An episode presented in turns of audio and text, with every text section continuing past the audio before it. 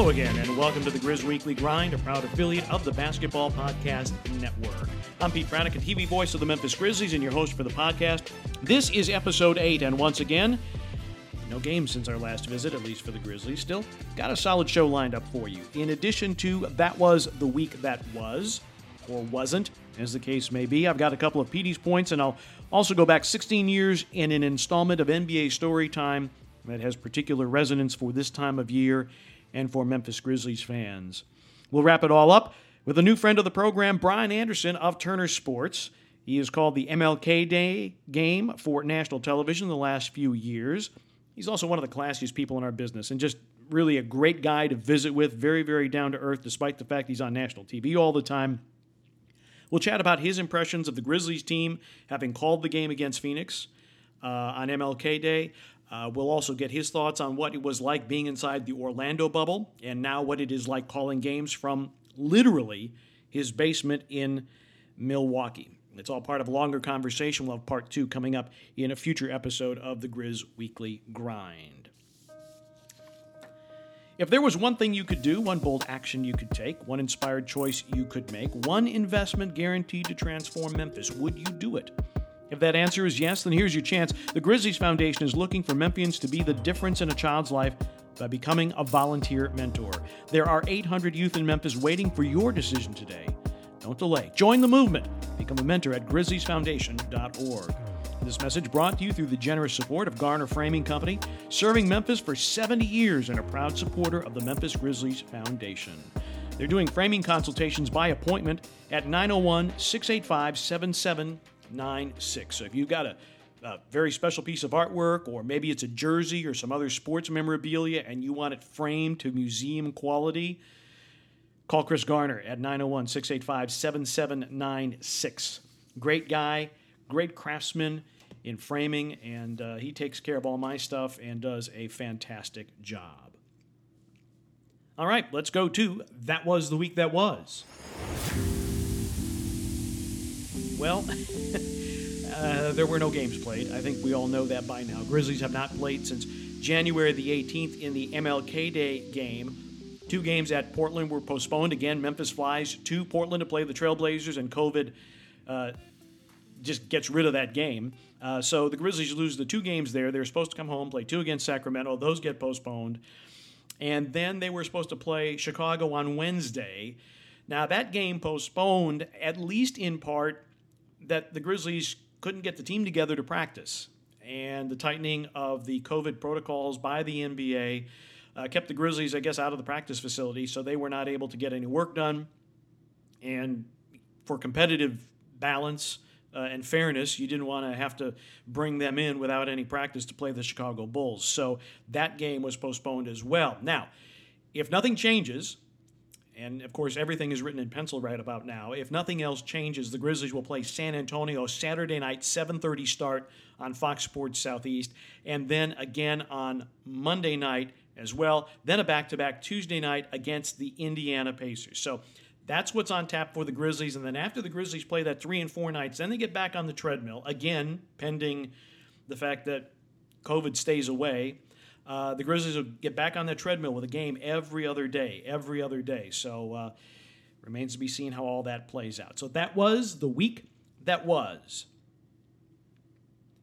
And with that, let's go to Petey's points. Um, there are reports that the NBA is contemplating some sort of NBA All Star game in Atlanta.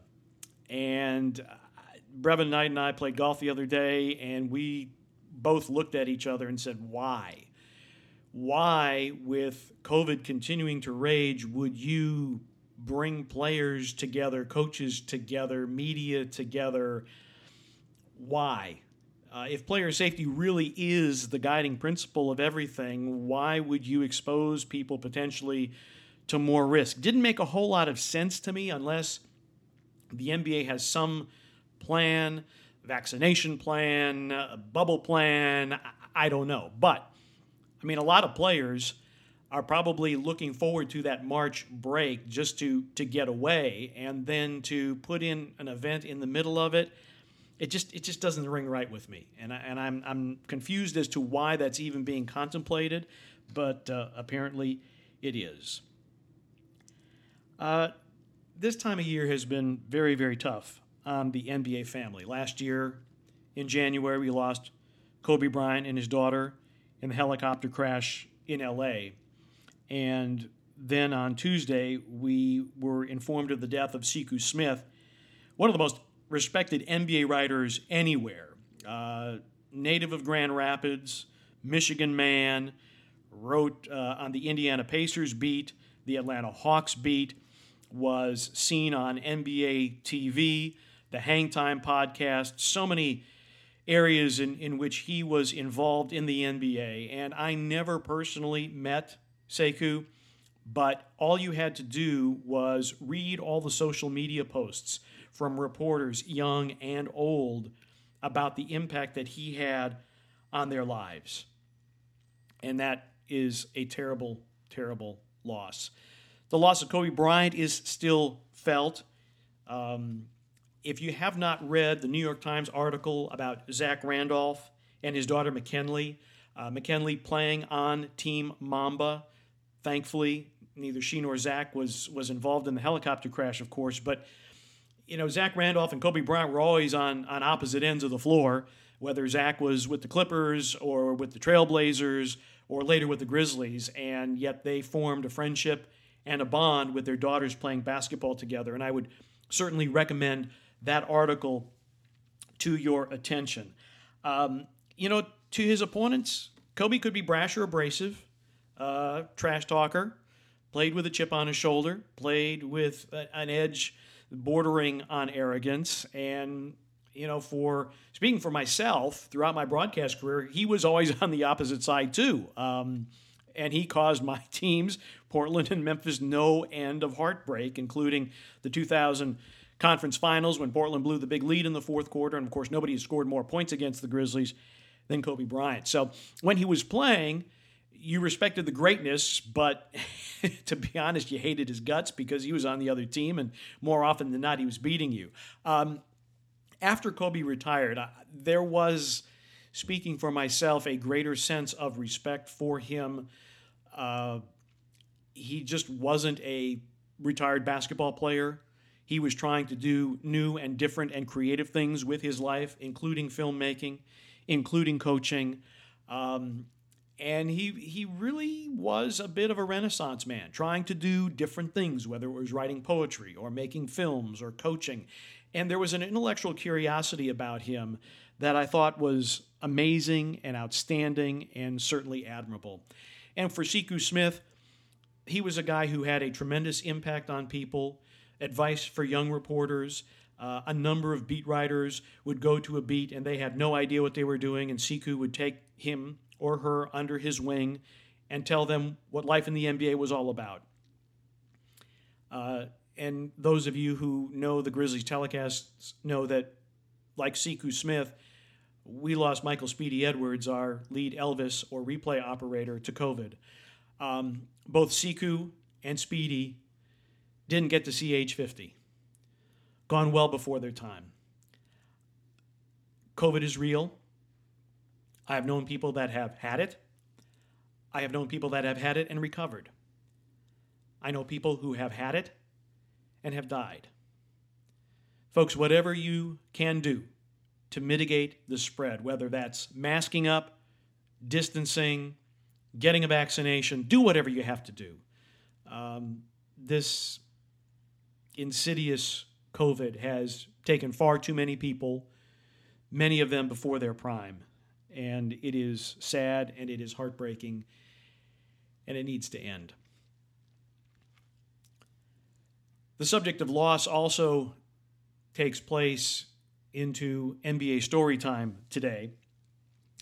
Um, it was in January of 2005 that Don Poier, the original voice of the Grizzlies, passed away on the road in Denver as we were getting ready to take on the Nuggets in a late January game in 2005. I want to tell the story about Don Poier, not about his death, but about one act of kindness, one interaction that changed my life for sure. And that was you go back to the late 1990s. I think it was 1997, 98, somewhere in there. And I had done fill in work for the Detroit Pistons radio network and had aspired to be a full time NBA radio announcer. And the man who had hired me for the Detroit Pistons work had since moved on to the Portland Trailblazers. And one night I'm sitting in my apartment in Chicago and I get a phone call saying, Get your ass to Portland tomorrow. And I ask why. And the executive in question, Harry Hutt, said, Well, Don Poier, the radio voice of the Vancouver Grizzlies, has lost his voice. The Grizzlies don't have a backup. And if you can fly your way out here, you can do the Vancouver Grizzlies game in Portland tomorrow night for Vancouver Radio. And so, and this is a much longer story, may I may tell at some other point in time. I did finally make it to Portland, and I did call that game. Um, Don had indeed lost his voice, uh, and but Don insisted on sitting courtside and introducing me as the fill-in, uh, despite the fact he had no voice, and despite the fact that he mispronounced my name out of every single commercial break, every single one. And that, but that was Don. He he, that was the type of guy he was. And so after that, I, it was a one-off. I did the game. I flew back to Chicago, went on with with my daily life, and ultimately I got the TV job with the Portland Trailblazers. And so Don and I would always, whenever the Grizzlies would play Portland, we would always laugh about that night in Portland when he lost his voice, couldn't pronounce my name, and with minimal preparation, I did a Vancouver Grizzlies game. And we always had a good laugh about that. Well, fast forward now to the summer of 2004. Uh, I had been laid off by the Grizz- by the uh, by the Trailblazers rather, and the Grizzlies radio job was open, and I applied for it. I, I didn't contact Don directly. Uh, I, I, dealt with the director of broadcasting for the Grizzlies, Randy Stevens, uh, at that time, and had the interview. Uh, thought it went well. Um, and ultimately, I got the call when I was in Athens to do the Olympics for NBC that I was going to be the radio voice for the Memphis Grizzlies on all non televised games. Don would do TV, and if there was no TV, and in those games, only about 50 games were on TV, then Don, Don would do radio. So I get the job, and a few days later, I get a call from Don. And Don said, Look, I just want you to know that I was asked of the candidates for the job uh, who I think should get it. And he said, I weighed in on your behalf. And he said, number one, I think you're a really good broadcaster. He said, but number two, I just think you're a good person. And I want to be around good people. And I go back to that night in Portland when you flew in from Chicago. I had no idea who you were and couldn't pronounce your name. And you filled in for me. You did a great job. We had a good time. And then we could laugh about it afterwards. And I would like for you, and I told Randy Stevens, I would like for you to be part of the Grizzlies organization. And he said, I don't know if I was the determining factor or not, but I did weigh in on your behalf. And, and Don did that without me asking, uh, without me contacting him at all. And so when young people ask me for bits of advice about getting into the business, I do talk to them about networking. I also talk to them about being like a Sekou Smith, where you know everybody, you take an interest in everybody, that you are good to everybody. I think of Don Poier, and one of the things that I remember about Don is he knew all the ushers' names. He knew everybody, never met a stranger. And so, for the young people who want to get into broadcasting or media, or, or really in any walk of life, there's a lot to be said for treating people as you'd like to be treated. And Don was was one of those amazing people. And I think back to that fall of 2004 when I was new in Memphis, barely knew anybody. And Don would insist, You're coming over to the house tonight. And Don would cook. And uh, I spent a lot of time with him. And uh, we're going to visit with Brian Anderson in a little bit. Super classy guy. Uh, Don, also a super classy guy. And unfortunately, Don gone far, far too early. He was only 53 when he left us back in January of 2005. And that is, that is today's NBA story time. Well, I had said that uh, Don Poier was one of the classiest people you'd ever want to be around. Well, another one is Brian Anderson. He's one of the prime voices on Turner Sports for the NBA and Major League Baseball. Formerly a minor league baseball announcer for the San Antonio Missions, he worked on the sidelines for Spurs local telecasts, also worked for the Golf Channel. Before moving on to the play by play chair for the Milwaukee Brewers, he's been around big moments calling Major League Baseball playoffs for Turner, the NCAA tournament for CBS and Turner. Um, he has called majors for the Golf Channel, and since 2014, he's been in the Turner NBA play by play rotation with Marv Albert and Kevin Harlan. I caught up with him earlier this week from his basement studio in Milwaukee. Today's friend of the program is Brian Anderson. You know him from, well, any number of places NBA basketball on TNT, college basketball on CBS, golf on virtually everywhere, um, and the TV voice of the Milwaukee Brewers. So, uh, BA, I understand you you've had some snow in Milwaukee, so you've already been out uh, moving some snow from someplace to someplace else. See, that's the thing, Pete, and you know this. You, you we've been we've been on opposite uh, opposite tangents here, but I grew up in Texas, a sixth generation Texan, and so then I moved to Milwaukee, and now I've been here 15 years. So you know now I'm living the uh, Upper Midwest life. Actually, believe it or not, and I'm not joking. You you probably can understand this on some level. I actually enjoy it. I get a great workout. I'm all lathered up, shoveled out the driveway. We got about six inches of snow last night. And so, you know, you get up in the morning, you go shovel it out, you feel good, you feel like you've actually accomplished something. Now I'm getting ready for an NBA basketball game on NBA TV tonight. So, hey, what a life. exactly, exactly. Uh, as we record this, the world is remembering Kobe Bryant, who passed mm-hmm. away in the helicopter accident a year ago today. Any special memories of games that he played or interactions with Kobe Bryant?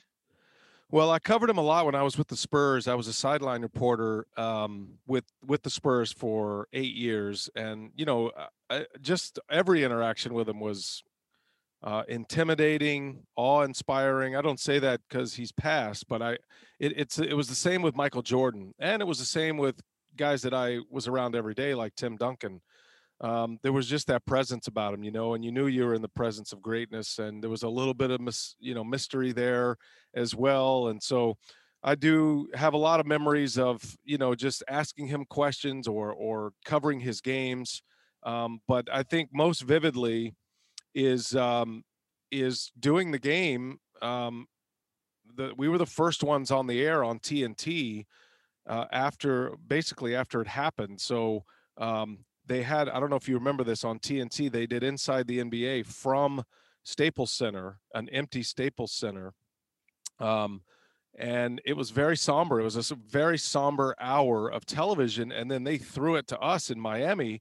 And I was working with Jim Jackson that night, and I can remember watching the show go down. And you know, we've we've got to call a game and prepare for a game, and you know, the Kobe you know remembrances are going to be everywhere and everybody paying their respects and then how are we going to handle this? And so uh, jim jackson played with kobe. Uh, they were friends. So having to kind of figure out what we were going to do with that how we were going to do justice with him uh, with jimmy and so anyway that that's what i remember most um, is trying to navigate that for the fans who wanted to pay their respects, but also watch a basketball game. And you know, you've been in these positions many times. I'm sure uh, we hate we hate it when it happens, but there's a delicate balance between providing some entertainment, calling a game, doing what we normally do, versus um, kind of opening up and, and creating a, a, little bit of a space for people to come heal. And um, I, you know, that's always a challenge for us in this industry. And so that's that's what I remember most uh, on this day one year ago. Yeah, I was getting ready to to call a game. I was literally pressing my shirt when I started to see the alerts on social media that something had happened and people begging, please let it not be true. And went to FedEx Forum. We were at home playing Phoenix, I believe, and nobody really wanted to be there. It was almost right. like nobody wanted to play, nobody wanted to broadcast, but yet we had the obligation to do so. Brevin Knight had never played with Kobe, but he related the story of the time when Kobe came up to him after a game and said, You're going to be really good in this league. And it was that type of interaction with Kobe Bryant that informed a lot of Brevin's career. Uh, you know, Brevin was okay. Well, you know, can I make it as a little guy out of Stanford? And Kobe Bryant told him, yes, you can. And that was very, very big in, in Brevin's life. And so that was one of the stories that we were able to tell. But it was a, a very, very gutting moment for so many of us. Uh, little more recently, you uh, you were not in Memphis, but you did call the MLK Day game between the mm-hmm. Phoenix Suns and the Memphis Grizzlies. Uh, you got to work that with with Grant Hill. What were your impressions of the Grizzlies from distance? Well, I love doing that game, and I've done it the last uh, number of years for TNT. Grant Hill and I both, and uh, you know, normally Grant's involved with the National Civil Rights Museum. He's extremely busy that whole weekend, so. Uh, and then I get to kind of hear all the stories and you know all the interesting parts of his life as we come together for the broadcast. So we missed that a lot. Um, and I hate that uh, we weren't able to travel to Memphis. Uh, I love Memphis and I love uh, being in that arena and seeing you guys and, and obviously St. Jude and that whole connection there. Um, so I am a fan of the Memphis Grizzlies always, the organization and the current team. I'm a huge fan of Taylor Jenkins. Um, I, I there's a Spurs influence there, as you know, and so I kind of feel connected uh, maybe three levels down to Taylor Jenkins uh, through Mike Budenholzer, of course, and then through Gregg Popovich. So I feel I what I see in the Memphis Grizzlies is is the building of something that I I saw with the Spurs. You don't know if you're going to have a player like Tim Duncan, and then all of a sudden you have a Ja Morant. So you have a generational player, um, and he's certainly a guy that people are going to want to play with. And you know it's tough to attract free agents in places like San Antonio and Memphis. So I always have a soft spot for the smaller markets. I've been the television voice of the Milwaukee Brewers for 15 years. So this is a, a regular occurrence for me to think about our places in in the bigger ocean of uh, professional sports. I really like the team a lot. I, I love their energy. It's one of my favorite stops on League Pass, uh, partly because of the announcers, but also because of the because of the team and they're just they're they're entertaining. I missed Ja Morant when he was out. I missed Jaren Jackson Jr. I you know when they get their pieces together, I think they're going to be really good. They're going to be a dangerous team every year for a long time because they're going to be system based. My challenge to those who are running the Memphis Grizzlies is to go on the path that the Miami Heat have gone on and like the San Antonio Spurs went on because even though we think about Gregg Popovich as a a obviously a Hall of Fame coach, one of the greatest to ever do it, there were a lot of years there in the in the beginning, and I was there for all of this uh, when he went when he came in as GM and then to head coach and but there were years when he probably should have lost his job and probably would have in any other market and you could say say the same thing about Erik Spoelstra in Miami, but that continuity and the culture that they've built, and we talk about the Heat culture at nauseum, people get sick of it. Talk about Spurs culture. They have a chance to build that in Memphis. It's the foundation pieces are already set. They have to stay with that plan. They've got great players. They're going to be a plug and play system where people can come in, you can fill roles around superstars, and you have superstars. So I really love everything they have going. I just would challenge them to stay the course, even when it doesn't go well. The real test will be when the Grizzlies make the playoffs again, possibly even this year. They have that little bit of burst, and then there's a little bit of a setback, potentially with injuries or whatnot. Then will you stay the course? Because I really like Taylor Jenkins and his staff, and I think I think they're building something pretty special there yeah, his communication skills have been very good, and he's really bonded with this group. And it is, it does go back to that San Antonio culture. I remember a couple of years ago, the Spurs on the front page, uh, the front cover of their media guide just had the word family. You know, there, there was there were no players, nothing like that. And, and, Taylor Jenkins has certainly brought that here, and his guys have responded. Getting away from the Grizzlies for a moment as we visit with Brian Anderson of TNT. Um, helicopter view of the NBA. You get to call a number of teams, number of games. What's one storyline or two storylines that jump out at you this early? Well, I hate to go negative, but I feel like just about every game I've done, maybe other than a couple, the first quarters have been tragic. every first quarter that we we had one last night. We did a game last night. The first quarter was an absolute disaster between Brooklyn and Miami. Nobody could make a shot. Miami missed 11 straight three pointers. Everybody's hoisting up threes.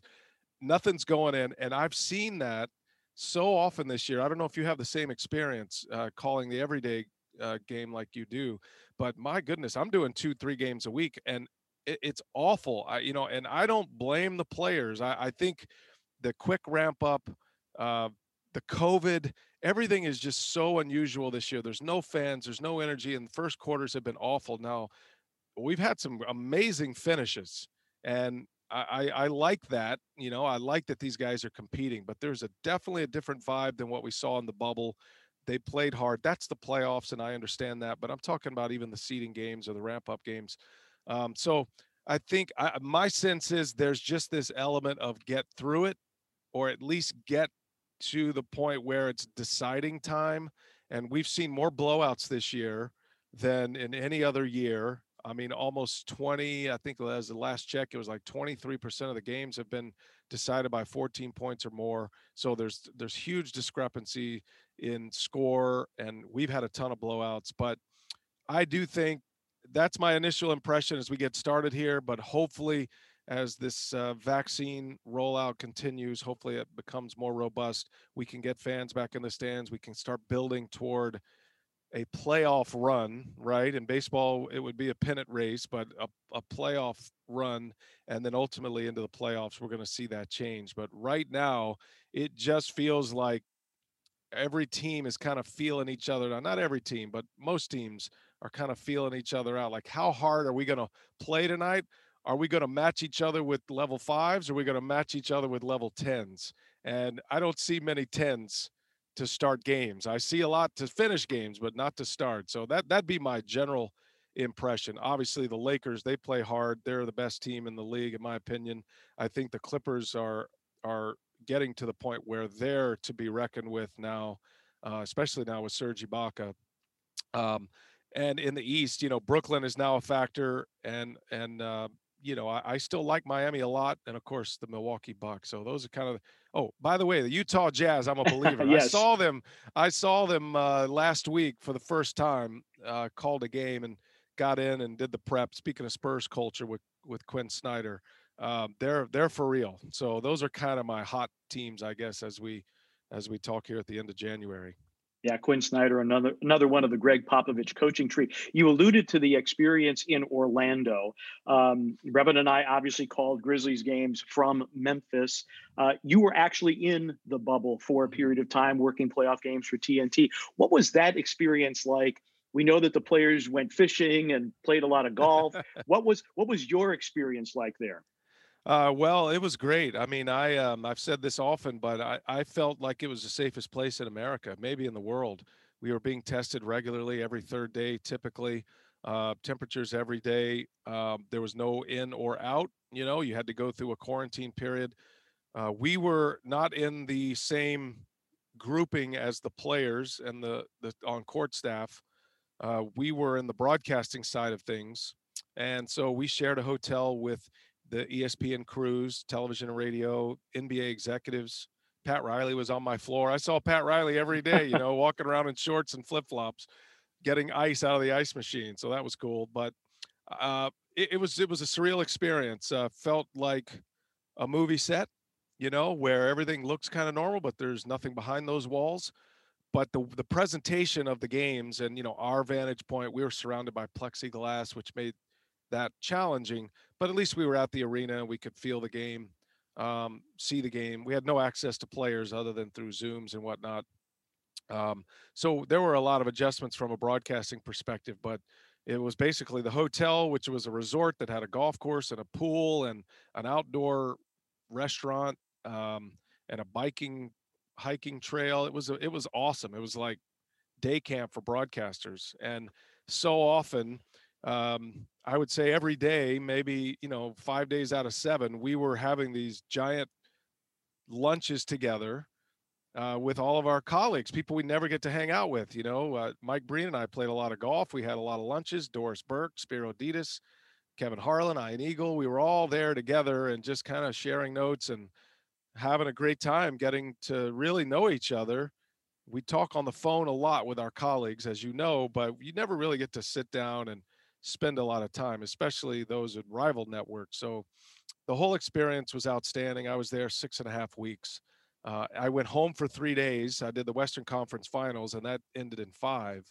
So I was able to go home for three days to Wisconsin. Then I turned around and went to the MLB bubble in San Diego. So when it was all said and done, it was nine and a half weeks of straight bubbles. They called me the double bubble boy, and uh, minus the three days at home. So um, I'm very grateful that my company, Warner Media, Turner Sports, a thought enough of me to have me there. B it just was able to pull off, have the resources to pull off uh, doing these games, and you know providing this entertainment piece and partnering with the NBA as they did. So uh, a lot of our colleagues are out of work.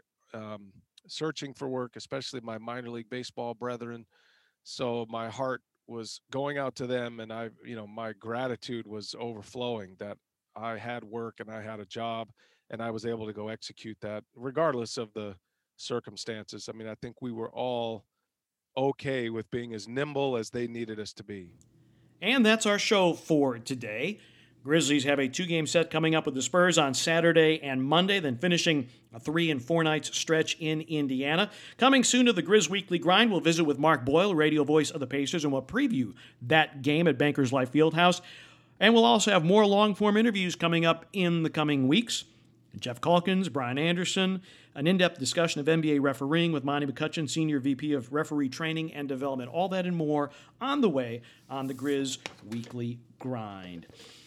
Today's show has been brought to you by the Youth Athletic Foundation. Its mission is to assist student athletes in developing a strong work ethic through discipline, responsibility, and accountability. Their goal is to help youngsters understand the importance of working hard to be the best they can be, whether it's on the court, in the classroom, or in the community. The YAF has donated millions of dollars to charities, families, local high schools, and youth sports program. We thank them for their support. This is Pete Pranica. Thanks so much for listening to the Grizz Weekly Grind, a proud affiliate of the Basketball Podcast Network.